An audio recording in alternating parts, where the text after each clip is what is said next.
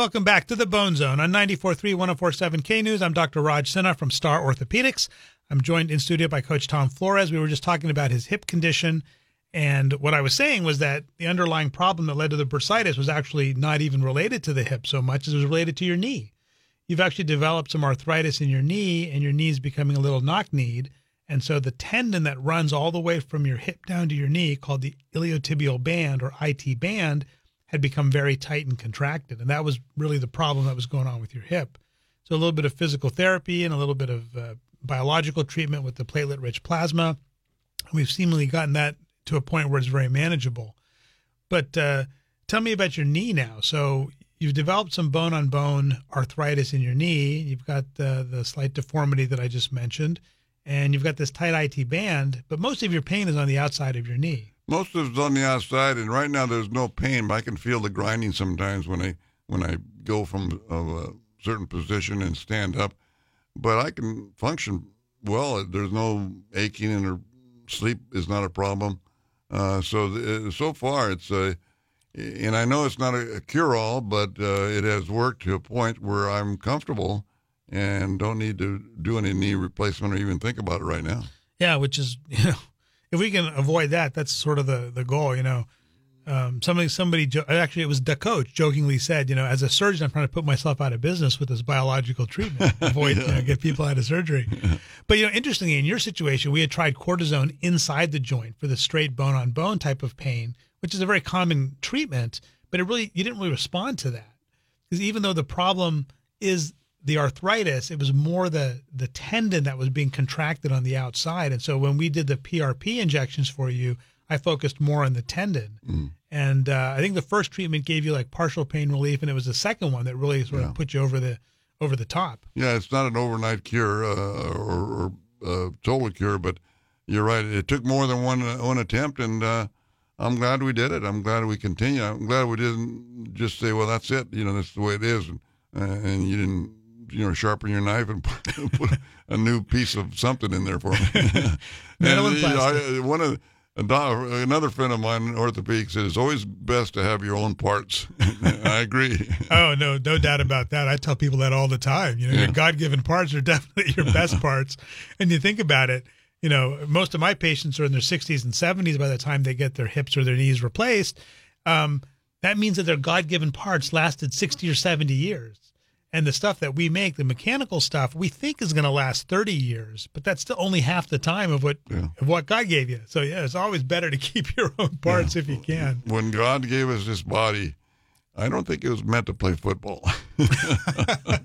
you were telling me a story about your first shoulder surgery. Oh yeah, I was a I was a senior in college and and uh, I'd had a real good junior year and I was ready to go high in the draft, but, but I hurt my shoulder and uh, knocked my shoulder down. I guess you could call it uh, where the uh, the bone from the clavicle and the head of the humerus were almost rubbing when I threw the ball. So I had a constant uh, sore shoulder. Wasn't able to throw the ball weak, and when that word got out, I didn't even get drafted draft day. So I ended up going to Canada instead, and then ended up having surgery. So the doctors uh, at that time. Uh, there was no arthroscopic surgery or or um, minimally invasive type yeah, stuff. None, none of this uh, stem cell or whatever we have now. And uh, so they said, let's try this. We'll go in, and and they uh, they went in and, and separated all the muscles and tendons, and they sawed off a piece of bone that was causing the uh, irritation, and then put they put everything back together. But it took well over a year for my shoulder to heal. Uh, whereas today, with the scope, the way you guys do things, that would have been um, that would have been a that wouldn't have been a very difficult operation, I don't think, because they could have just gone in with a scope and, and snipped off the piece, and the recovery would have been a lot better. Yeah, if it was if, from what you were describing, what they did was they they did a procedure called a Mumford procedure, where they took mm-hmm. the end of the clavicle bone, the collarbone off to create that space, and, to, and one of the ligaments there gets really tight. But really, the problem is that the the the balance of the muscles in the shoulder are problematic. And that's why the humeral head, the upper part of your arm bone, is riding up against your, your collarbone. And so the first step is always rehabilitate the muscles, get them stronger so that the muscles actually function to bring that arm bone down away from the collarbone. So That's the first step. And then you're right. Surgically, that procedure would be 45 minutes, three one quarter inch incisions, Yeah. yeah. tiny, and then and they'd probably have you throwing within eight weeks Yeah. as opposed to a year, Yeah. which which is what it took you. So Yeah, it was, it was a long time. I just, uh, and then when I did start throwing, I came back too soon, and that even prolonged the, the recovery. And so, I, but fortunately, um, I uh, that was 1960 when I tried out with the Raiders, and uh, been in football a long time, Doc. it, it's funny how things happen though. Think about it. If you hadn't had that injury and you had another good a good year a good senior year after a good junior year, you would have been drafted by the NFL. yeah, probably not the AFL at that time, Hmm. and you might not have this long, you know, sixty year history with the Raiders. Well, a lot have. of things that happened, uh, a lot of good things that happened uh, in the American Football League and, and with the Raiders, and I've been a Raider most of my life, so um, so a lot of good things. You're right. It just took advantage of the situation and uh, never gave up. Yeah, true story. I mean, it's a true Yeah. a true case of when one door closes, another door opens.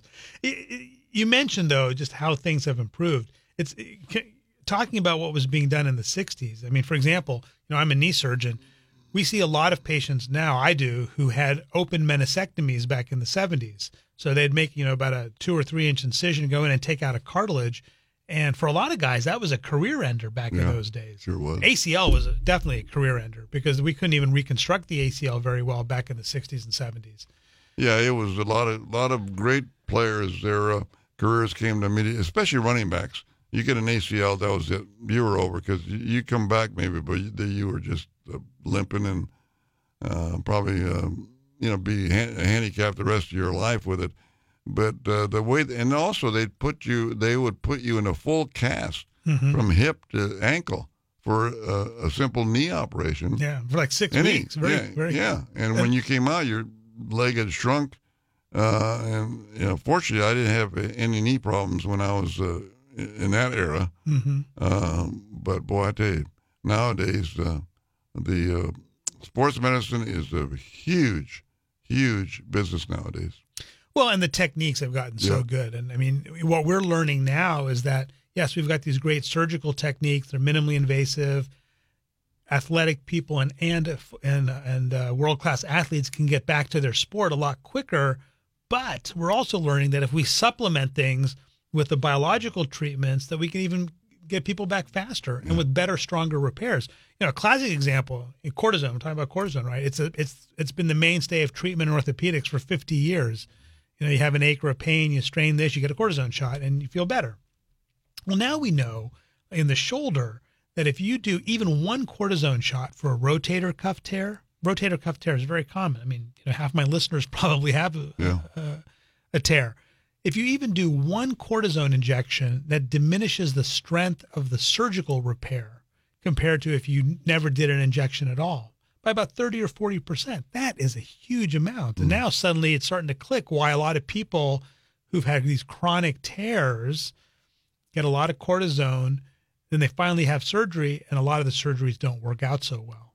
And so now a lot of the shoulder guys are saying, I don't want to do cortisone on you at all. I'm going to rehab you. I'm going to do biological treatments like PRP or stem cells. And if that doesn't work, we operate sooner rather than later. Let's not delay this thing. Mm-hmm. Because if you wait too long, that, that tendon, that tissue gets so poor that it never heals as well. Yeah.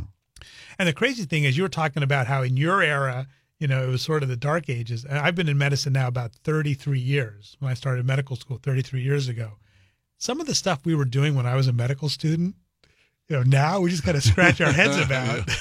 Yeah. we did that. Wow. wow. And, Yeah. and I look at some of the things that I do as a joint replacement surgeon, and I think a generation from now, or maybe two generations from now, the doctor's going to look back and say, "Oh man, those guys were so barbaric." Oh, I know that. Yeah, man. you're right. You're right. I, I look. I, I've been in the business long enough to know and see it change.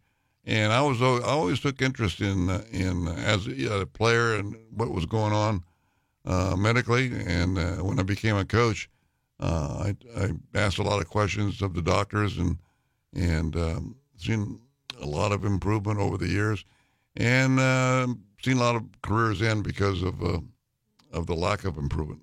Yeah, that's so true. I mean, fortunately for a lot of the athletes, because our techniques have gotten better, they're able to get back to their careers. I think uh, another thing that's really missed though is that if you're an athlete in a professional on a professional team, that team has a huge investment in you, and so their doctors and trainers are on you to rehabilitate and do everything correctly. Um, you know, I I used to help take care of the Philadelphia Eagles back when I was in Philadelphia, and the the level of care that those athletes got compared to the average person was dramatic. And there's no doubt that all that stuff that they get, all that cutting edge medicine, really allows them to get back as quickly as they do. And we're fortunate to have it. The big challenge for us as doctors is how do we get that same level of care to our patients when the insurance companies are standing in our way? Yeah. But I digress. That's a topic for another day. You're listening to the Bone Zone on 94.3 1047 K News. Back after these messages.